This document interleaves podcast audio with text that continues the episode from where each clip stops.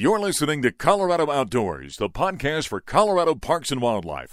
2020 has seen the two largest wildfires in Colorado history, and over 600,000 acres have been burned across the Centennial State. Along with many of the obvious concerns that come with fires of such magnitude, additional concerns have been expressed towards the effects on wildlife. In this episode of Colorado Outdoors, we'll dive right into the pros and cons of wildfire as it relates to wildlife, aquatic life, and the health of our forests. Providing us with some context will be senior wildlife biologist for CPW's Northeast Region, Shannon Schaller, Northeast Region senior aquatic biologist, Jeff Spohn, and Casey Cooley, who is CPW's forest habitat coordinator.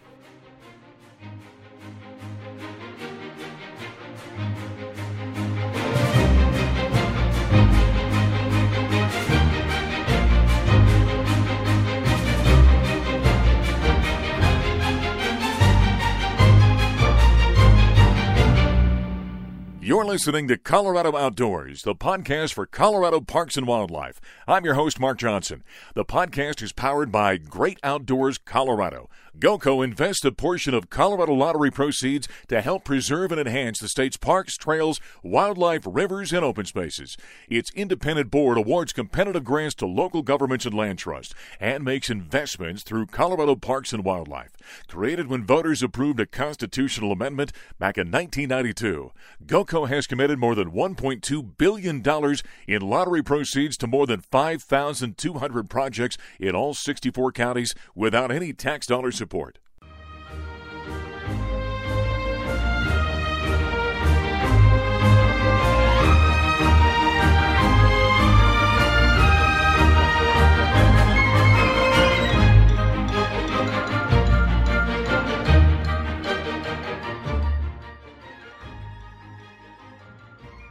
Well, sadly, wildfires have been a huge story here in the state of Colorado for much of the fire season, as literally hundreds of thousands of acres have been affected. Now, the good news is, a few days before this recording, Mother Nature helped out with some cold weather and a bit of snow falling over much of the affected areas. Frequently, when we think about wildfires, we think of the effects on human life, private property. Recently, a number of mountain towns have been affected, and certainly the safety of the men and women who are out there fighting the blaze. However, overlooked on occasion is the effects on wildlife.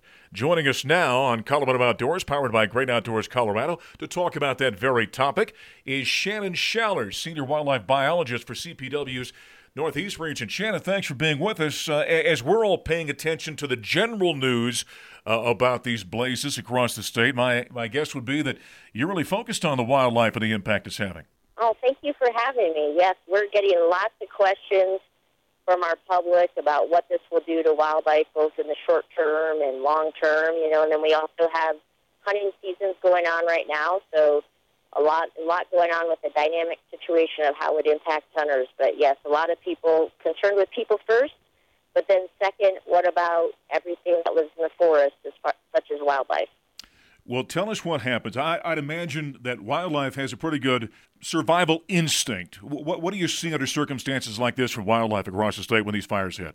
Thankfully, they do have good survival instincts. You know, fires are natural, and they've evolved with fire, and so wildlife, for the most part, can hear and smell fire coming and can get out of the way. Um, depending on the speed at which fires go, which, as we know, the East Troublesome fire was a very rapid fire. Um, there are unfortunately cases where some wildlife just cannot get out of the way. And then you think about populations of wildlife, you know, not everything is as mobile as the next animal. And so maybe the, the less mobile or the older, the sick might not get out of there. And then um, a fortunate thing, though, is that this time of year when these fires are burning, we do have wildlife uh, that we don't have a lot of babies on the ground, which is a good yeah. thing. And so um, from a, just being lucky for this time of year, we have animals that can get out of the way. But for the most part, they are fully adapted to survival of the fittest, and they get out of dodge, and they don't care about the guy next to them. It's just get out of here. But again, we don't really know what the, the effects are on the ground until we can get in there and look, but hoping that those survival instincts have paid off for everything on the landscape. Yeah, so when you get to the back end of a fire and you're allowed to go in and, and take a look, what are you looking for? What do you normally find when you walk into these fire zones? Yeah, just in talking to some of our staff, you know, we have seen some mortality from bigger wildlife already that just couldn't get out of the fire. for whatever reason. Um, in the short term, it's the immediate damage, right? We're looking for either injured animals that may need to be euthanized, um, the it, know, the mortality that occurred from the fires, and then for the long term, we're looking at how hot did that fire burn? You know, what, what's the rate at which that vegetation will recover? Because in the long term, fires can be very beneficial for wildlife. So we're looking at, I said, the immediate impact. Um, we have radio collars out on the landscape for animals in these areas, both deer and elk.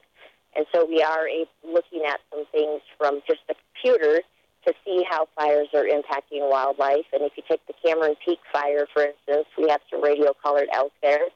And we have elk that have been using the the landscape within that fire perimeter. And so it's just kind of interesting to see what their behavior is and what their long term impacts are going to be. Hmm. Now, now, obviously, the impacts of fire in, in many respects are obviously tragic, but but also a little bit if I read between the lines what you're saying, it, it can be educational for what you folks are doing at CPW in terms of the study of wildlife, correct? Yeah, there, there's a great opportunity to learn about um, forest practices, right? What what could we have done maybe better to prevent these fires, or what did we do right? And then we have opportunity to look at um, animal behavior pre-fire because I told you we have radio collars on in the area, of East Troublesome and Cameron Peak. So we'll we'll be able to compare animal usage on the landscape pre-fire and then post-fire. And then we also have a great opportunity to look at the benefits from a vegetative standpoint. Um, what can we do from a restoration standpoint, or to see how these fires did actually rejuvenate a landscape that maybe the understory was kind of choked out, and this will be a benefit in the long run. So a lot to be learned, which is exciting from that standpoint. Yeah, what you're talking about there is always fascinating to me because we as humans, when we watch a wildfire, when we think of the devastation, the loss, and what you just touched on, I, I think is kind of fascinating from a wildlife perspective, and, and, that is. You know, fires are kind of a natural part of, of the Earth's existence, and wildlife have dealt with them uh, for centuries. And the benefits that come out of this in terms of habitat and those kind of things. Talk a bit more to that, that idea. Yeah, that it is. It's a great opportunity for the forest to do what it should do naturally. Um, we have the Hayman fire that we can kind of use as a as a case study to to learn about how animals rebound. And what happens after a fire is you get this early successional stage in a forest. So all of a sudden, the the ground under the trees get exposed sunlight and much needed nutrients. You know, as as a forest grows older and the canopy gets tighter, that grass and forbs and shrubs in the forest may not get the needed nutrients. So basically, it gives it a shot of energy as far as sunlight and nutrients to really expand both forage quality and quantity. And wildlife are like magnets to post fire areas in a lot of cases because all of a sudden what wasn't growing is now growing in abundance. So it's just a a great example of how a natural process benefits wildlife. And certain species, even more, are attracted to those early successional stages, like moose in particular, really like those early successional forests that have been impacted either by fires or logging and that type of thing. You mentioned the Cameron Peak fire and, of course, the, the CalWood fire, and as big as they become. But I guess I've got a question about something like the East Troublesome fire, which blew up so incredibly fast. Uh, you, you, talked about animals having the ability to survive and get out of there, but I would imagine that that is the type of fire that could be devastating because of how quickly it exploded and then uh, enveloped uh, so much acreage.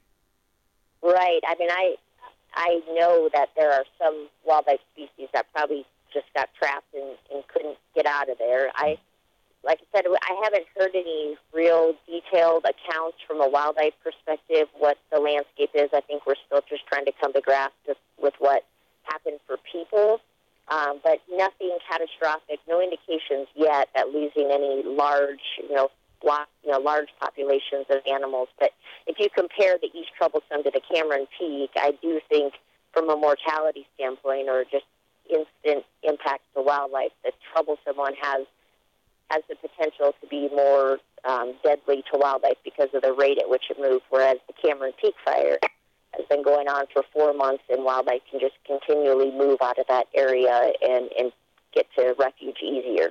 Shannon, something you touched on a moment ago. You made reference to the hunting season and and how. Uh, that is being affected right now. Is there any plans or are there some thoughts with CPW about altering the hunting season because the way it is being affected by so many acres being covered in fire?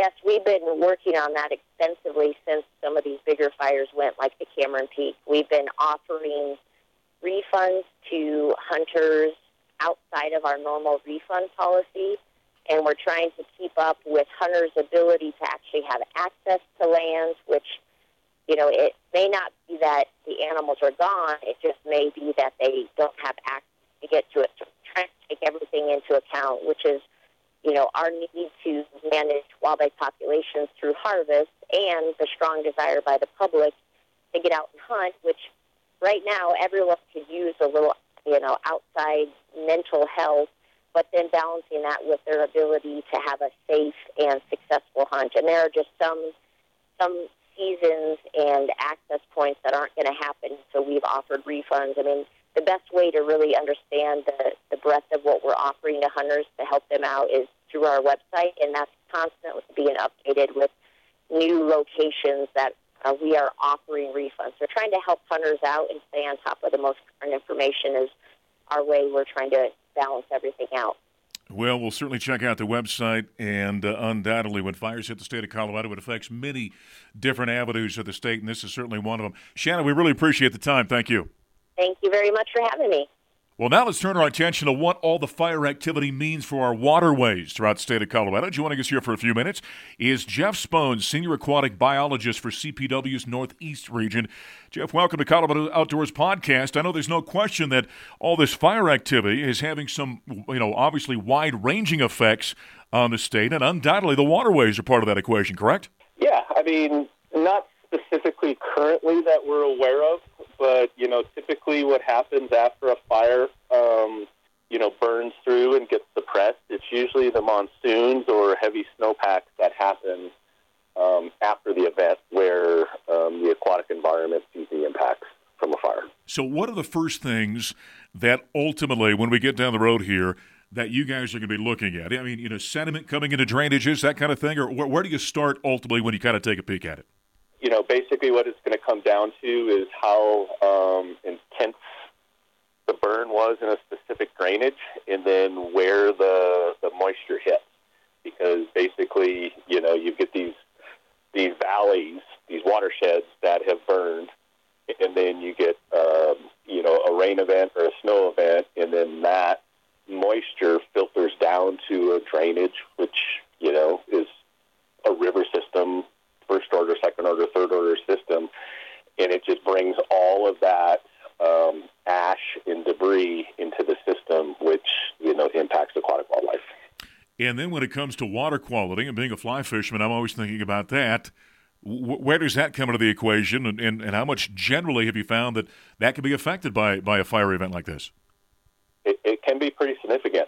Um, my my experience is from the 2002 Hayman fire, I was the local aquatic biologist during that time, and you know we didn't see any impacts in 2002. But once we started seeing the monsoon systems in 2003, that's where things really, um, you know, started impacting the aquatic wildlife. By what you're talking about, are you talking about a, a loss of life, or what, what exactly? We saw a significant impact to, um, you know, the brown trout and rainbow trout that uh, persisted before the Hayman, you know, upstream of Cheesman Reservoir, downstream at you know Deckers, you know all the way basically to Strontia Springs Reservoir.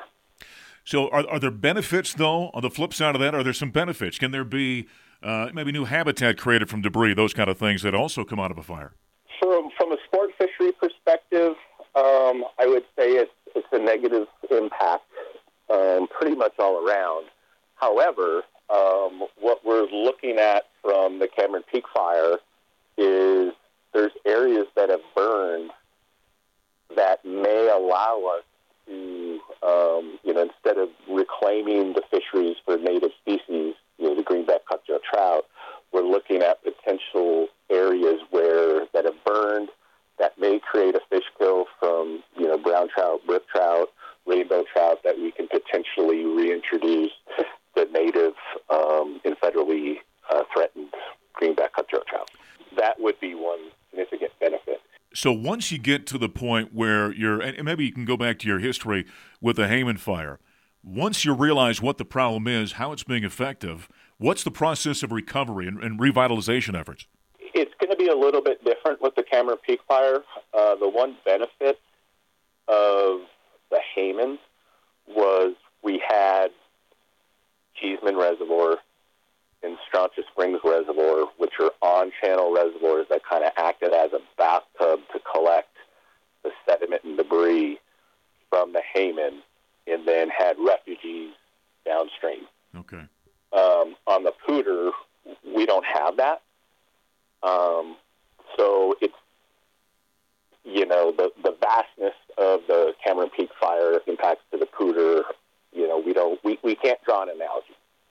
Um, I will tell you, however, that the simple fact of what we did with the Hayman is worked with water providers, Denver Water and Aurora, to once the um, debris and sediment that was impacting water quality moved through the system, we just got a lot of other sediment that impacted spawning habitat, things like that. Once we started rebuilding the fishery, we were able to work with those water providers to provide us flows to flush the system out, to you know move the fine particles out of the system so fish could have fine habitat, pool habitat, things like that.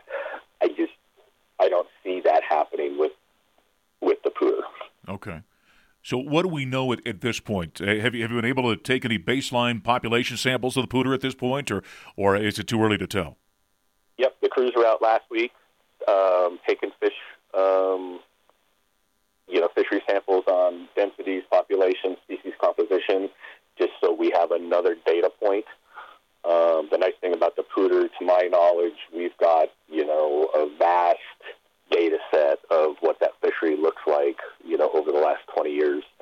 And we'll be able to, you know, at least tell when, when and if impacts happen, how significant they are, as long as staff can um, safely get into the system, you know, next fall, based on, you know, what happens this, this next runoff and monsoon season. Jeff, one of the sad realities, uh, or I guess, uh, you know, just realities we have to accept here in the state of Colorado is we deal with wildfires. And I'm wondering from a, a waterway standpoint, and maybe this is a massive question to answer, but are there things that, that we can do ahead of time that are preventative to help the waterways when, when fire events do happen? Yeah. It, you know, and, this is not in CPW's jurisdiction per se, because most of that fire is burned um, on the forest, but you know, trying to get vegetation established. Um, one thing that we learned from the Hayman um, is even once vegetation was established, though, there was so much sediment in the tributaries um, that you know every time it rained or had a big snow event, we kept seeing sediment entering the Platte. Um, so just getting basically, you know, vegetation established that, you know, can slow down the velocity of the rain event um, and keep the soil intact, um, you know, is, is probably the most significant way of, you know, slowing this down. But the vastness of that fire, um, that's a huge task to undertake.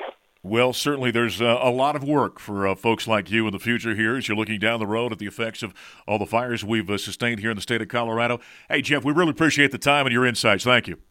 Thank you.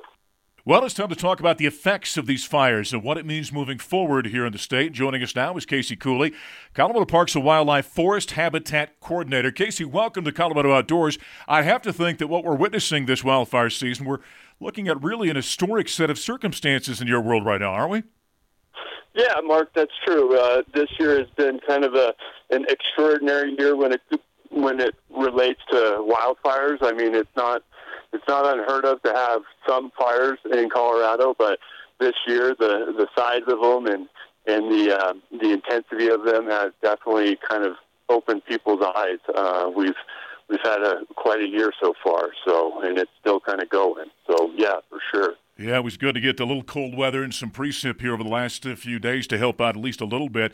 You know, I think when the general public starts thinking about fires, they understand they're going to be set by natural causes, sometimes human causes. But but to the the ecological drivers in terms of why these seem to be so intense, can can you speak to that a little bit? I mean, are we talking about drought? Are we talking about insects? What exactly has kind of uh, driven this to be as bad as it's been this year? Yeah, it's it's it's a little bit or a combination of all of those things. You know, uh, when we talk about ecological drivers in the forest, we're talking about those things that are naturally occurring that just exacerbate things a little bit. Um, and so, fire obviously historically has been on this landscape for a long time. Um, you know, historically though, it was it was depending on which forest type you're talking about. Uh, it was more lower intensity, more frequent fires uh, than what are occurring now. So, you know, over the past 150 years or so, through the through our land use decision making and stuff like that, um, we've we've kind of set the stage for having these larger scale fires that are that are uh, of higher severity, um, and so you know, when we talk about uh, other ecological drivers like insect and disease and drought and climate change and those kinds of things, those are all things that are contributing uh, to uh, what we're seeing on the landscape now. But you know, largely some of uh, what we can what we can explain this to is is 150 years of uh, fire suppression and um, allowing uh, the natural forest to uh, become more dense with more trees and become more homogenized uh, as far as forest structure goes, uh, which really leads to those fires, um, you know, getting up into the canopies and, and, and making long runs and, and those kinds of things because we have this continuity of fuel. So, you know, it, it's important to talk about those drivers because those are the things that we, we try to you know, we try to uh, educate people about and get them to understand that the forest that they're looking at now is a forest that um, is not uh, acting naturally because we are we are um, manipulating those drivers with fire suppression mm-hmm. and and those kinds of things. So then that would then kind of lead us to active forest management and, and how then we can kind of help navigate that or manage that in some form, correct? And, and, and what are the processes that that uh, we can utilize in order to make things a little bit safer and, and manage uh, the forest a little bit better from a fire perspective? Sure. So, active forest management is something that we definitely uh, like to bring up and talk about because it's something that we can do. Um, you know, obviously, what we're talking about when we talk about active forest management is we're talking about uh, logging and mechanical treatment that thin the forest and, and thin it to, you know, more of something to restore the forest structure there. Um, we also talk about things like prescribed fire and um, being able to emulate. Uh, fire on the landscape that would have been occurring naturally if, if, if we weren't here. And so, you know, we we in the forestry world, we we we like to uh, promote active forest management as something that helps us try to break up the continuity of that canopy of the forest and that kind of thing uh, with the idea that that will help us in a fire situation, in a wildfire situation where we just don't have this continuity of fuels that once the wind gets up and starts driving that fire, we have no real control uh, to that fire. And so what we try to promote is is doing active forest management uh, and what we're ultimately trying to do is we're trying to restore that forest structure in such a way that natural fire could occur on the landscape but it wouldn't be as devastating and, and impactful as it is like we're seeing now today. So, Casey, what can we do from a process standpoint to maybe help alleviate this fires? And, if there are people out there that are interested in, in coming alongside and helping out, are there are there opportunities for folks to maybe uh, get on board and, and help out in that process? Sure. Yeah, Mark. I think one of the most important things that we can do is just uh, be aware of of how important active forest management is for our public lands and our forests here in Colorado, and uh, and and understand and support uh, the federal agencies and the state agencies and the the county open spaces and stuff like that when when they're doing or trying to do active forest management. You know, for instance, there's a lot of uh, nonprofit groups out there and a lot of collaborative groups out there that are trying to look at things more at a landscape scale and trying to address things more like from a watershed. And and what I mean by that is it's it's not only the natural resource professionals or the wildlife biologists and those kind of things, but it's actually the general public can get involved in this as well when you're interacting with these landscape scale collaboratives like the there's one on the front range called the front range roundtable and that's that's just an open group that talks about forest restoration and, and forest management and, and how to try to address and be proactive about uh, these wildfire situations and that kind of thing. There's there's a whole host of those types of groups out there around the state that you know if if people are interested in getting involved and and, and uh, having their voices heard about you know public lands and the public trust. Um, I would recommend getting in, involved with those types of groups that uh, talk about this stuff on a day-to-day basis, and and they're there with the the people actually doing the work, like the Forest Service, the United States Forest Service, and the Colorado State Forest Service, and and Parks and Wildlife, and, and agencies like that. Well, it's always such a dramatic time for those of us here in the state of Colorado. We see these kind of uh, you know monster fires come through when it's all said and done, there's always an assessment that goes on. You know, we talked earlier with Shannon Schaller. She was talking about from a wildlife perspective going in and assess it. What about post fire rehabilitation and, and, how you assess things once you're able to get in there when all the fires are put out? What, what does that process entail?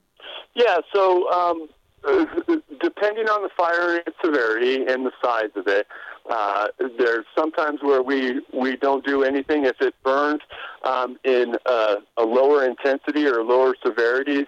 We typically let the uh, the environment and the land kind of take care of itself. The seed sources are there to grow new grasses and shrubs, and if it hasn't consumed every single thing out there on the landscape, there's still pockets of green trees to seed in areas and, and that kind of thing.